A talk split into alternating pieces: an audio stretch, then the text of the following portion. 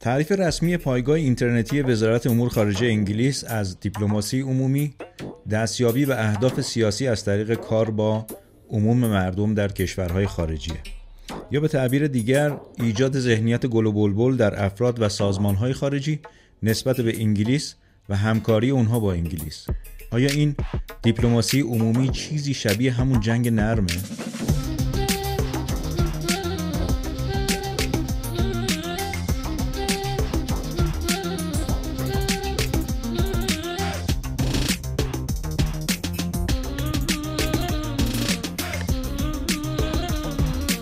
در قسمت قبل در مورد جامعه عراق جنگ نرم آمریکا از طریق توسعه زبان و محصولات فرهنگی گفتیم.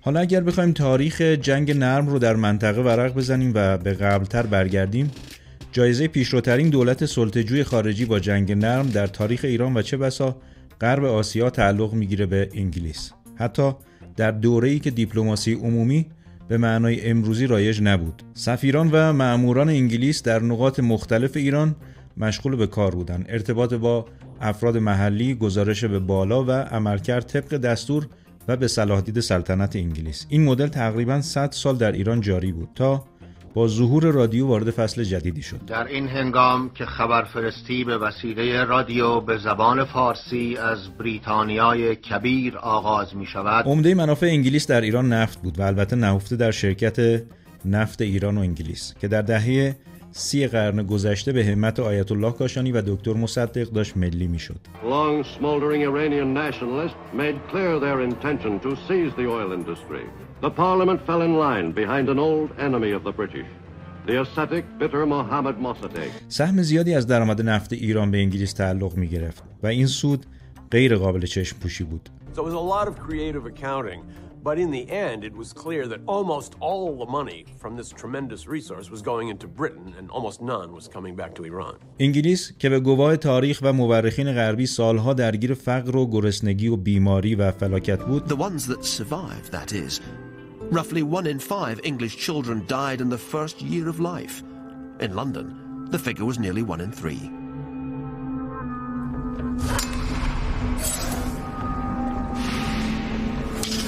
Violence was endemic.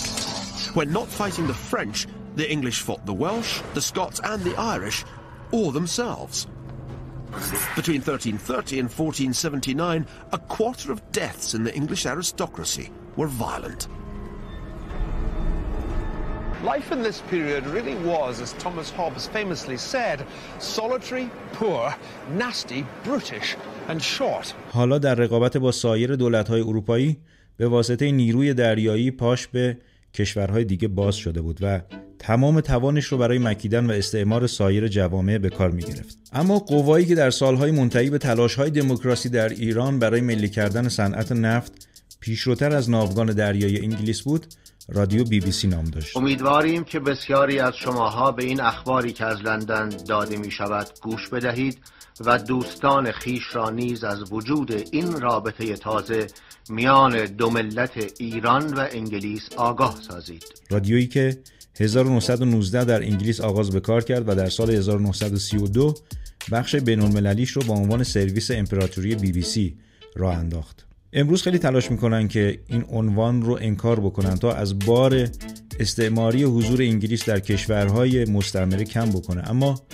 تغییر نام به سرویس جهانی بی بی سی چیزی از خباست رسانه دولتی و امنیتی انگلیس کم نکرد. رادیو بی بی سی فارسی در تاریخ 2 دی 1319 حدود 15 ماه پس از آغاز جنگ جهانی دوم و 8 ماه قبل از اشغال ایران تأسیس شد. هدف مشخص بود خبر پراکنی و جنگ روانی با هدف ایجاد آمادگی ذهنی برای اشغال ایران در آینده در نزدیک. این ایام امپراتوری بریتانیا و متفقین آزاد او برای اصل و منظور بزرگی مشغول جدالند آن اصل و منظور بزرگ این است که هر ملت و قومی حق دارد زندگانی مستقلی داشته باشد گرچه بی بی سی همیشه شعار بیطرفی سر داده اما در عمل کاملا منفعت گرایانه عمل کرده. استخدام فارسی زبانان با اغراض خاص سیاسی یا دینی یکی از همین شواهد هست. تا جایی که آغاز سخن در رادیو بی بی سی فارسی به دست یک چهره سرشناس بهایی یعنی حسن بالیوزی انجام گرفت و بعدها به دست بهاییان ادامه پیدا کرد. گرچه بی بی سی بعدها اعلام کرد که این انتخاب ها به خاطر شرایط خاص جنگ جهانی دوم بوده. اما رپورتاج های تبلیغاتی گوناگون از چهره‌های سرشناس این فرقه مثل مری مکسول یا همون روحی خانم که بیوه شوقی افندی رهبر سابق بهاییان بود یا نمایش عکا و سایر سرزمین های فلسطینی به عنوان مراکز بهایی نشون داده که همچنان بی بی سی توسط اغراض خاص و با هدف استفاده از کارت بهاییت علیه ایران اداره میشه. As Moses, Jesus, Buddha, Krishna, Muhammad, and now the Bab and Baha'u'llah. ماجرای کودتای 28 مرداد بسیار خواندنی و مفصله اما در این برنامه کوتاه مجال رسیدگی به این پرونده نیست. با این حال رد پای بی بی سی قابل بررسیه. تصور کنید انگلیس منافعش رو به واسطه ملی شدن صنعت نفت از دست رفته می‌بینه و اتفاقا سفارتخانه یا بهتر بگیم جاسوسخانهش هم در تهران بسته شده. Let us hope that the Persians will not allow themselves to be intimidated by fanatics into a rash act which will lead to disaster for both countries. این شبکه وابسته از هیچ تلاشی برای تخریب و تحقیر نیروهای مردمی ایرانی خواهان استقلال فروگذار نکرد که هیچ بلکه رمز فتنه کودتا علیه دولت دکتر مصدق رو بسیار زیرکانه از رادیو بی بی سی فارسی پخش کرد. مایک تامسون مجری و برنامه‌ساز مشهور شبکه چهار رادیو بی بی سی در برنامه با عنوان یک کودتای خیلی بریتانیایی برای اولین بار فاش کرد که گوینده بی بی سی فارسی به جای جمله همیشگی اکنون ساعت دوازده نیمه شب است اعلام کرد اکنون ساعت دقیقا دوازده نیمه شب است تا با این پیام رمزی به شاه و همراهانش اطمینان بده که لندن آمادگی انجام کودتا رو داره بدین ترتیب استقلال و دموکراسی در ایران براندازی شد تا انگلیس در کنار آمریکا، بهاییان، صهیونیست ها و شاه ایران به غارت منابع ادامه بدن. آنتونی پارسونز دیپلمات انگلیسی و سفیر بریتانیا در ایران در کتاب غرور و سقوط ایران می نویسد ما روی شاه قمار کردیم و سالیان درازی در این قمار برنده بودیم. من از نتیجه این سیاست متاسف نیستم.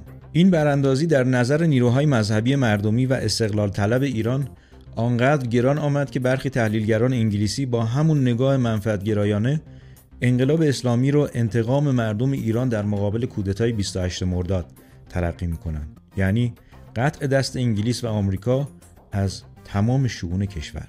The United States does not want democracy because democracy in a Middle East country is going to lead to demands for controlling resources. What we want is a dictatorial leader who can repress his people as much as he wants, and we will help him do that as long as he gives us free access to oil. That was the message of the Iran coup. حالا با پیروزی انقلاب اسلامی فصل جدیدی از کودتا، ترور، جنگ و تحریم آغاز می شد. منافع قماربازها در ایران کیف پولی نبود که بشه به سادگی ازش گذشت. حالا ناوها، رادیوها، تلویزیونها، ارتشها، دیکتاتورها، شبکه جاسوسی، گروهک ها، ازل شده ها، مغرزها و در مجموع دوزهای کراواتی بایستی به جایگاهشون در ایران برگردن. پس همه گزینه ها روی میزه. بیایید فهرست آنچه بر ایران پس از انقلاب اسلامی رفت تا شاید یکی شبیه اون کودتای 28 مرداد بشه رو با هم مرور کنیم. اول توطعه های تجزیه طلبانه. تلاش برای تجزیه و خودمختاری کردستان با ایجاد قائله. قائله ترکمن صحرا و گنبد کابوس با هدف خودمختاری این منطقه. قائله خوزستان و اقدامات تجزیه طلبانه. تلاش برای تجزیه آذربایجان و قائله حزب جمهوری خلق مسلمان. آشوب های تجزیه طلبانه ضد انقلاب در بلوچستان. قائله تجزیه طلبانه فارس. اقدامات تروریستی جند و شیطان به اصطلاح جندالله در جنوب شرق ایران. اقدامات گروهک تروریستی جیش ظلم یا همون جیش العدل که این اسم خودشون گذاشتن در شرق کشور. اقدامات تروریستی پژاک در غرب و شمال غرب کشور. اقدامات تروریستی گروهک الاهوازیه. دوم توطعه های چهل ساله نظامی. حمله عراق و اشغال خاک ایران 8 سال. تحریم تسلیحاتی ایران جنگ شیمیایی. هجوم گروهک تروریستی منافقین. جنگ نفتکش ها حمله به هواپیمای مسافربری ایران. آرایش جنگی 43 ساله علیه ایران. تجاوز مکرر هواپیماهای جاسوسی. تلاش برای محاصره دریایی ایران. تقویت تروریسم تکفیری در منطقه. حمله رژیم صهیونیستی به مستشاران ایرانی در سوریه. سوم توطئه های 40 ساله فرهنگی. راه اندازی و تقویت کانونهای ضد اخلاق و خانواده در بستر شبکه های ماهواره‌ای و فضای مجازی. تلاش برای نفوذ و تاثیرگذاری بر سازمانها و مؤسسات فرهنگی. توطعه در شبکه های اجتماعی. توطعه از طریق بازی های رایانه ای امنیتی سازی تحولات فرهنگی. تولید و ترویج روایات فرهنگی معاند. تبلیغ و ترویج سبک زندگی اشرافی و غربی. نفوذ فرهنگی و فکری در حوزه تعلیم و تربیت.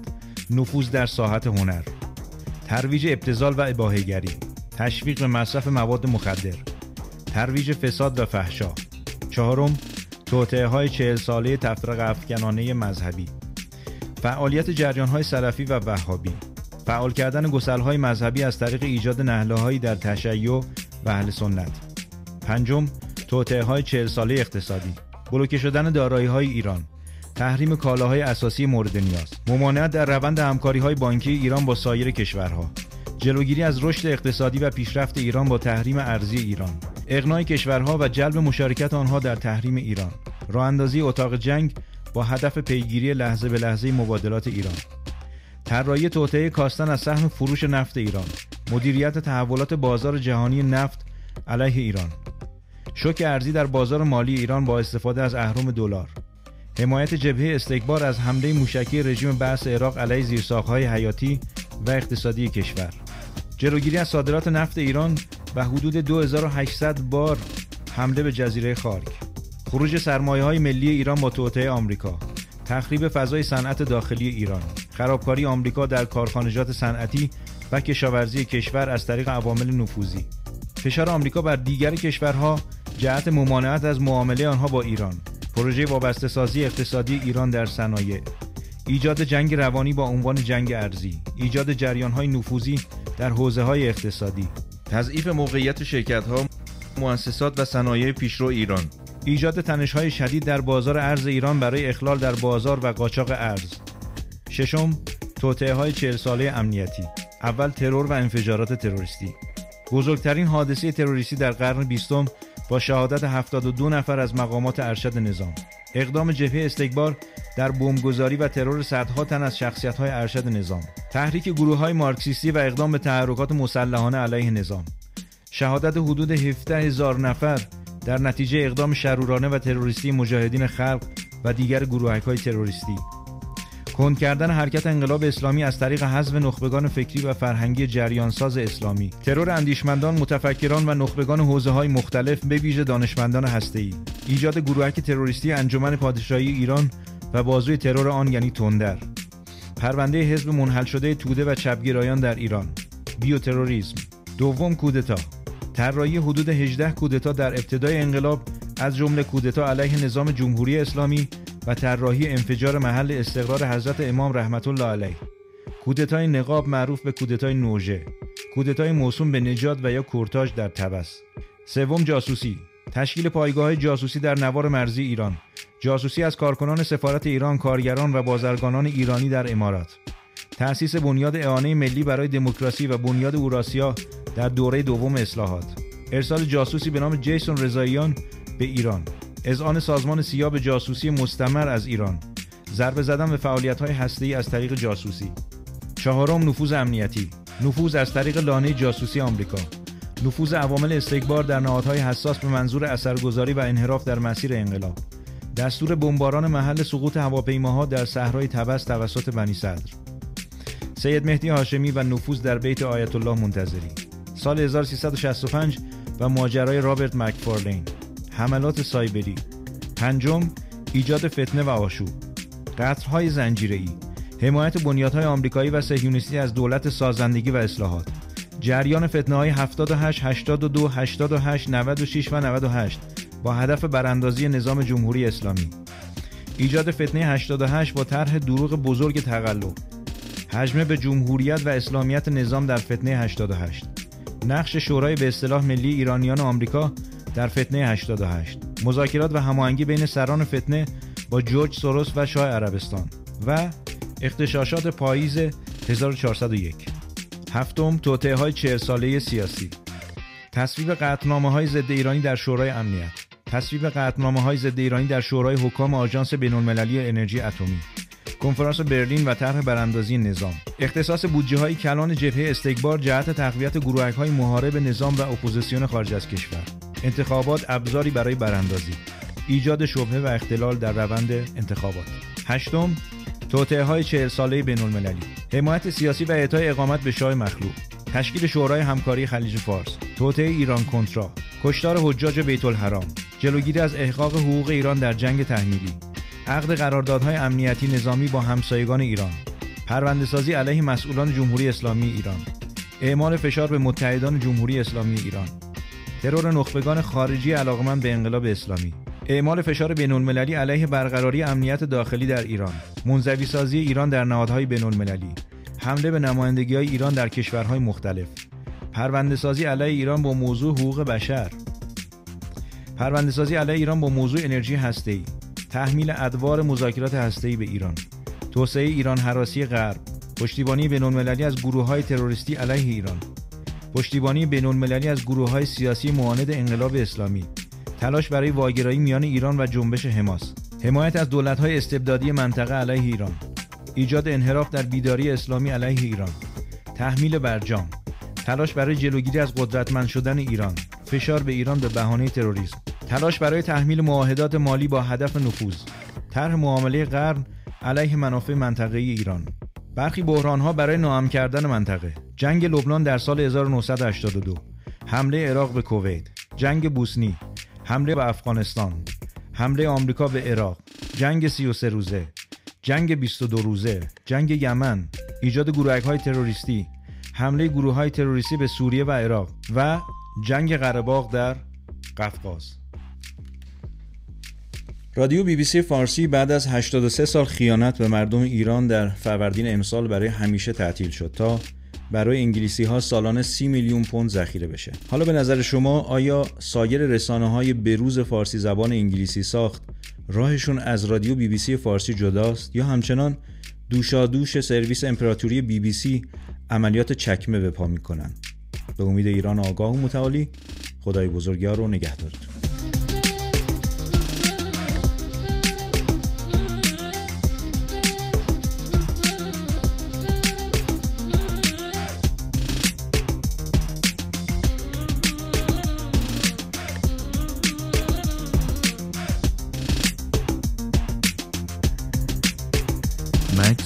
میان واقعیت و حقیقت.